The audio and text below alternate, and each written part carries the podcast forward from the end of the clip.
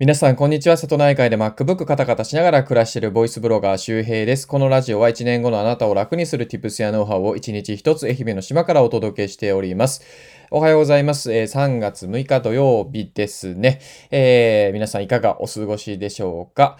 まだね、ちょっと花冷えする季節ではございますが、いや、本当にね、なんかあの、曇りでもなんかこう、そんなにね、あの、寒くならないというか、いやー、高くなりましたね。昨日もカフェに行って、えー、まったりね、カタカタ MacBook しましたけども、いや、本当にいい季節になったなというね、内容のない、えー、冒頭の いつものパターンでございます。はい。えー、早速本題に入りたいと思いますけども、今日のお話は何かというと、えー、4年で総フォロワー10万人、えー、意識した3つのことというお話をしたいと思います。あの、おかげさまでですね、まあ、あの、Twitter とか、Voicy とか、えー、あとは YouTube とか TikTok とか Instagram とか、いろいろ含めると10万人になります。まあ全部ちょっと言わないですけど、Twitter が今ね3万5千人、ボイシーがね2万6千人もいるんですね。YouTube が、まあ、その多くないです。6千人、TikTok が無駄に1万4千人、えー、インスタがこう読者アカウントが入れて、まあ3000人弱ですね。あとメルマガが、えっ、ー、と、1600人とか。で、あと何かあったっけ？まあ、あの、いろいろ入れると、あの、ちゃんと僕も計算してるので、えー、あの、それぐらいの人数になるっていうことなんですけども、えー、ありがたいですね。ありがとうございます。本当、このボイシーとか、えー、ポッドキャストも含めてですね、本当にたくさんのね、えー、リスナーさんやフォロワーさんにね、えー、恵まれていて、本当にね、幸せな限りなんですけども、えー、4年前はですね、まだちゃんと、えー、そうだな、確か、えー、触ってもなかったですね。だからぶっちゃけ、えー、ちゃんと本当にやり始めたら、まあまあ3年ちょっとぐらいです。うん。だから、始めた当初は Twitter フォローは100人でしたね。で、ローラのアカウントをフォローしてニヤニヤしてるアカウント、あのアカウントとか Twitter 運用でしたね。だから解説自体はね、2011年で結構早めにね、僕作っててるんですよね。で、ただ、ちゃんとは運用してなかったって、まあほとんどみんなと同じような状態で、で、それからまず Twitter とブログを始めて、えー、それからだいたい、まあね、1年ぐらいで確か、えー、フォロワー1000人、えー、1500人ぐらいになったのかな。まあそんなもんなので、まあ、ぶっちゃけそんなめちゃくちゃうまいわけじゃないんですよ。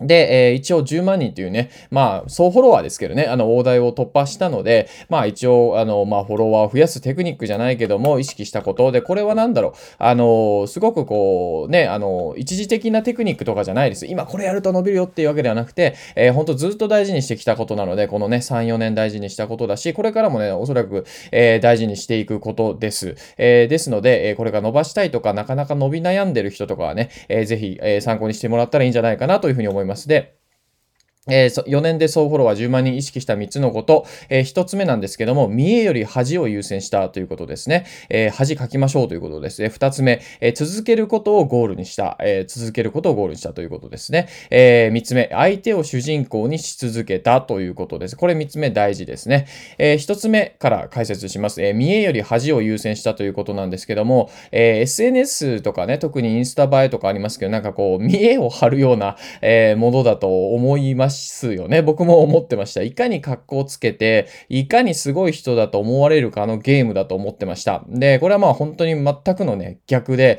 えー、どちらかというと、どれだけ恥をかけるかっていうことですね。まあ、恥と言ってもね、それなんかあの、あの、なんかね、失敗を、まあ失敗というか、なんかね、あの、なんだっけ、あの、腹に絵を描いてね、えー、腹踊りだったっけ、わかん土壌すくいだったっけ、ちょっと忘れちゃったけど、そういうことをしろってわけじゃなくて、えー、それは TikTok でやればいいと思うけど、そういうことじゃなくて、ほとんどの人は何か新しいことを始めたときは下手くそです。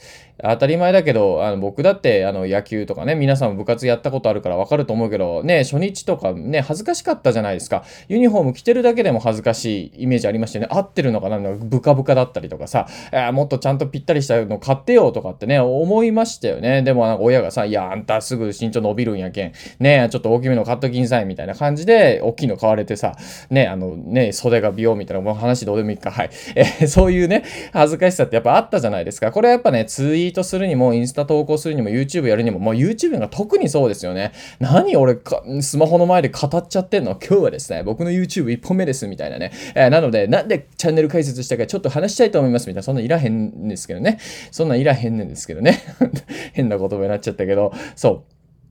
いや、こういう風に僕もね、スマホの前とかパソコンの前、マイクの前で一人で、ね、ぺちゃくちゃ喋ってるっていうのは本当変な状態でしたよ。今もう慣れちゃって、もうなんかみんなの顔を見ながらね、話してるようなイメージです。あ、これ聞いてみんなクスクスしてんだろうな、電車の中で。あ、今日土曜日だからもしかしたら電車乗ってないかもしんないけどね。うん、なんかそういうイメージがやっぱ浮かぶんですよ。でもそれやったからだし、もう恥なんて別にないですよ。まあないというか、それは恥ずかしいことありますよ。でも、なんか、あ、恥ずかしいことがあったら、あ、お、得を見つけたなと思います。あの、ほとんどの人はね、あの、かっこつけたいと思ってるんで、えー、カッコつける投稿とかって別に伸びないんですよ。だってみんなかっこつけてるから、希少性がないんですね。で、そこに僕が、えー、例えば僕ね、うつとかネットワークビジネスとか借金とか、そういう、えー、実際辛い過去っていうかね、恥ずかしい過去があったんで、さらけ出したんですよ。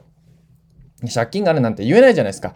リボ払い溜まってるとかね。ああ親に借りてる、友達に借りてるなんか恥ずかしくて言えない。そういうことを言ったんですよ。うん、言ったの。それは別に不幸自慢ではなくて、えー、こんなクズだけどブログを書いて頑張って返済していきますって、今の状態を本当に、今本当にマイナスの状態を出したんですよね。それが、まあ、ある意味、え、コンテンツとして受けたというか、切り口として受けたという。だってそんなこと言う人いないから。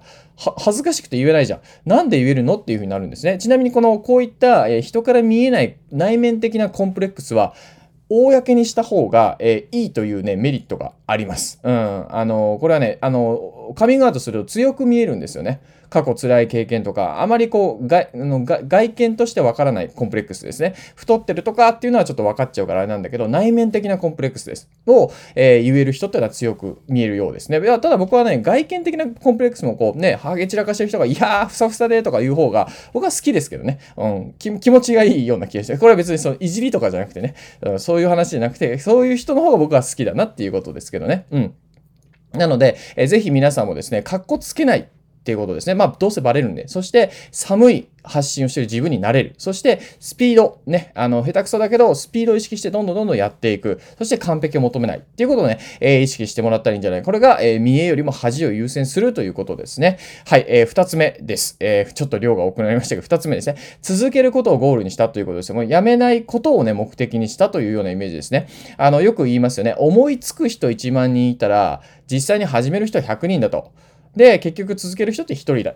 になると。で、この続ける人1人ってことは1万人からまあ、えっ、ー、と、何パーセントだ？ちょっと、えー、あれ、計算できないけど、えっ、ー、と、0.001%かな？ちょっとわかんないけど、えー、そんなもんだよね。うん。まあ、ごめんなさい、計算間違ってたらね。あ結局、100分の1、100分の1になって1人になるということです。よく、その一部の人しか成功しない。ね、えー、そういうことをね、SNS や仕事ができ、ね、フォロワーが増える人は一部の人だけなんだって言うんだけど、違うんですよ。結局続けた人が一部の人なだけなんですよね。うん、そう。で、僕も始めた時に、結構、まあ一応ですね、少ないけど、けども、周りで同じように Twitter とかブログやってる人何人かいたんですよ。あ何人かいた同じような地域ですね。でも、あの、いい悪いじゃなくて、あの、ちゃんと続けてたのは僕ぐらいでしたね。ちゃんと続けたのは。要するに、ほぼほぼ毎日ブログを書き、ほぼほぼ毎日ツイートし、なんか発信の、なんかコンテンツとかあったら購入したりとか、本気で、会社辞めてやっていくのは僕ぐらいでした。本当にほぼいなかった。もちろん、それは全国見渡せばいっぱいいるよ。いっぱいっていうかね、数はいましたけど、自分の近くでっていうのはあんまりなかったですね。で、それを見ていった時にですね、思ったんですよ。あ、これ続けたら勝てるなって。だってみんな辞めていくんだもん。ね。すごいよ。いや、多分ね、発信初心者って結構みんな発信してる人ばっかりじゃーんと思うけど、それね、現実の世界で見ると全然いないから、まあ、あなたの周りいないでしょ一緒に頑張ってるような人。そ、そういうことなんですよ。それがリアルです。どちらかというと。ネットにはそういう人が集まってるから、ね、あのー、多いように感じるけど、本当は少ないんですよ。だから僕は、あ、続けると勝てるなと思いました。で、実際そうでした。もちろん続けるだけじゃダメなの。いろんな工夫もいるし、勉強もいるんだけども、基本はそれは続けるという土台の上に工夫とかっていうものがあるだけなんですね。はい。なので、えー、続けることをゴールにしたということです。うん、むやみに続けるべきですね。最初は。むやみに。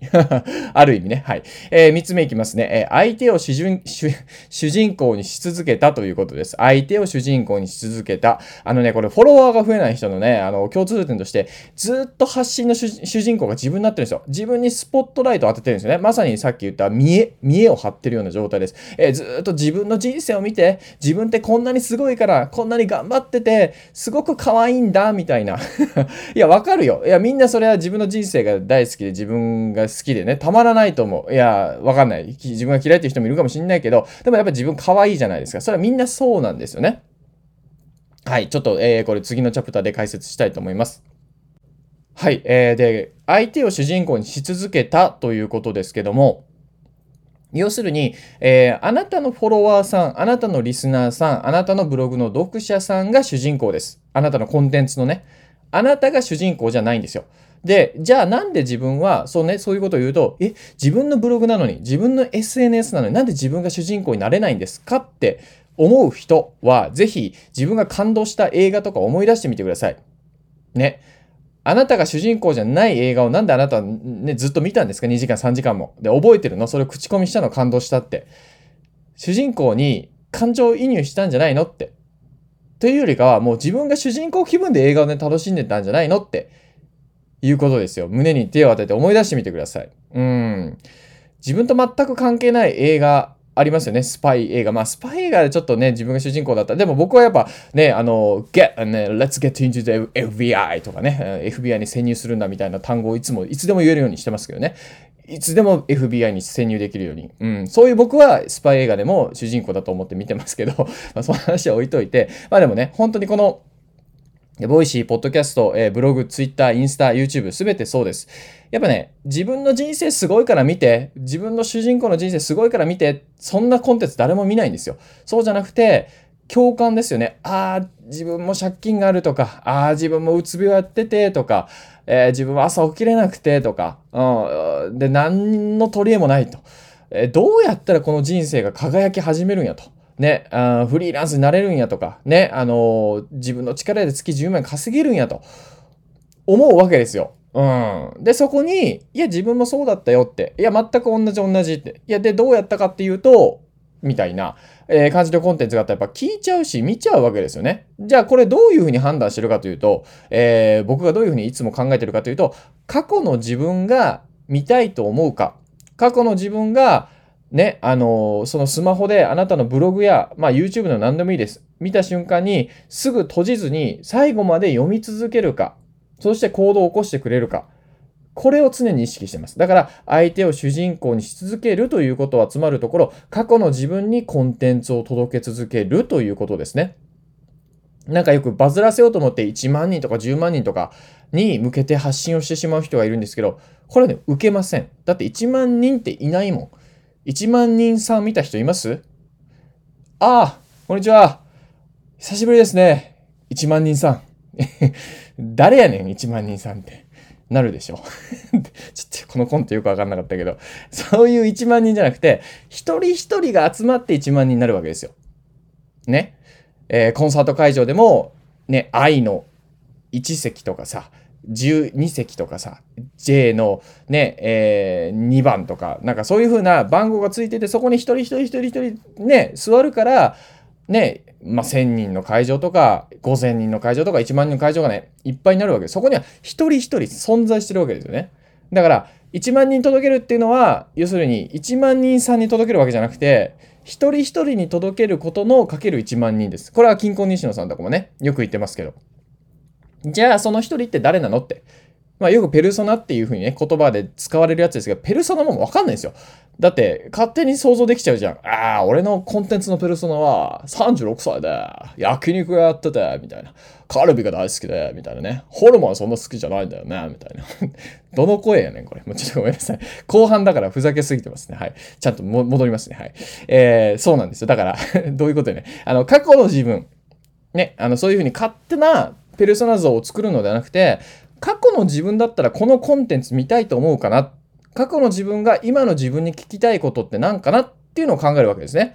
で、今の僕であれば、総フォロワー10万人だから意識した3つのことっていうのを話せば、多分3年前の自分、4年前の自分は、えー、ちょっと意識したことちょっと3つ教えてくださいよ、みたいな、なると思います。いや、やっても全然伸びないんだよね。いや、かっこつけてない自分みたいな。本音ないやん、みたいな。何その島暮らし、島を活性化させた。思ってないやん、バレてるよって。なんでバレてんの？みたいなね。うん。いや、だって言葉にこれ感情乗ってないもん。ダサいよって。うん。じゃなくて、本当にあんたの状況言ったらいいやんって。借金があるけど、ブログで返していきたいって。ええやん。素敵やんって。それ。言える人おらんやんって。ええやんって。借金があることってすごいことなんやん。だってそれする勇気があったってことやんって。言ったらもう、過去の自分も、パッカーンですよ、脳ね。うん。で、それで、まあ、意識した3つのことっていうのは過去の自分は見ますよね。必ず見ると思うし、えー、例えばこのボイシーを聞いたら、いや、めっちゃよかったと思ってシェアもするかもしれない、いいねもするかもしれない、コメントもするかもしれない、えー、僕のプレミアムリスナーになるかもしれない。いや、それはちょっと置いておこう。えー、っと、で、あの、行動を起こすかもしれないね。何か一つでも、あ、そっか、恥を、恥から言わんといかんねやって。よっしゃ、借金言おうとか、ね、マルチにはまった過去書こうとかさ、あ、続けることをゴールにするんやってね。あ、そっか、やめ、やめたら負けないよと。続けたら勝ちない。そっか、周りおらんもんなと。とかね。ああ、自分の主人、自分の人生見てみてってなってたらそうじゃない。コンテンツが相手を主人公にするんや。今借金で困ってる人を主人公にするんや。とかね。うん。いやそういうふうに思い始めるわけですよ。で、そう思い始めてくれて行動が変わって結果が変わってくれたら僕も嬉しいわけですね。うん。そのために今コンテンツをこういうふうに作ってるわけで。で、じゃあ、今の自分で過去の自分に教えれることがないって思う人は、えー、いる、そういう人もいると思います。で、この場合は2つあって、まあ1つは気づくことですね。今の自分で過去の自分に伝えられることは絶対あります。だから過去の自分になりきって、あなたにインタビューしてみてください。自分で自分にインタビューをするってことですね。うん。で、もう一つ何かというと、じゃあ過去の自分がどんな今の自分に、えー、だったら何か聞きたいかって思うかってことですね。まあ、もっと簡単に言うと、今からどんな実績を作ればいいかってことです。うん、例えば、ツイッター100日連続更新とか、えー、フォロワーを300人するとかね、100人から。で、それをまずやるんですよ、頑張って。やって、えー、継続だったらね、誰でもできるわけで、えー、それを継続した3つのコツとか、100日連続更新した、えー、意識した3つのこととか、何でもいいですよ。それをやってあげたらいいんですよね。見るじゃないですか。えー、ツイッター運営を楽にした3つのツールとかね、調べて、それをまたブログにするんですよ。できるじゃないですか。そう。で、それをやっていくわけですね。それは相手が主人公です。うん。だから今の自分じゃ何も伝えられないと思ったら、自分で自分にもう一回取材をする。えー、これね、ハーチューさんがね、自分への取材手帳というのをね、出してるので、あのー、そんな、あの、本当にワンコインとかそれぐらい買える本なので、えー、ぜひ探してみてください。めちゃくちゃいい本で、僕もあの実際もらったのかな？送ってもらって自分に取材しましたね。これめっちゃ大事です。で、えー、もしないのであれば、えー、作るってことですね。今から頑張って作りましょう。それはやらないといけないから。うん、いきなりそんな偉そうなことできないですからね。はい。ということが相手を主人公し続けるということで、ちょっとここの量がね、すごいボリュームが大きくなって、ボケが挟みすぎてね、ボケ8割ぐらいになりましたけどもね。そんなないわ。そんなないわ。そんななら6割5分くらいです。あんま変わらなかったな。はい。という話を。だから今日何の話かというと、えー、総フォロワー10万人まで意識した3つのことですね。見栄より恥を優先した、えー、続けることをゴールにした相手を主人公にし続けたということです。えー、ぜひですね、ちょっと長くなりましたけども、意識して、えー、ね、まずは、10日、えー、30日、3ヶ月、6ヶ月、1年、えー、頑張って継続してみてください。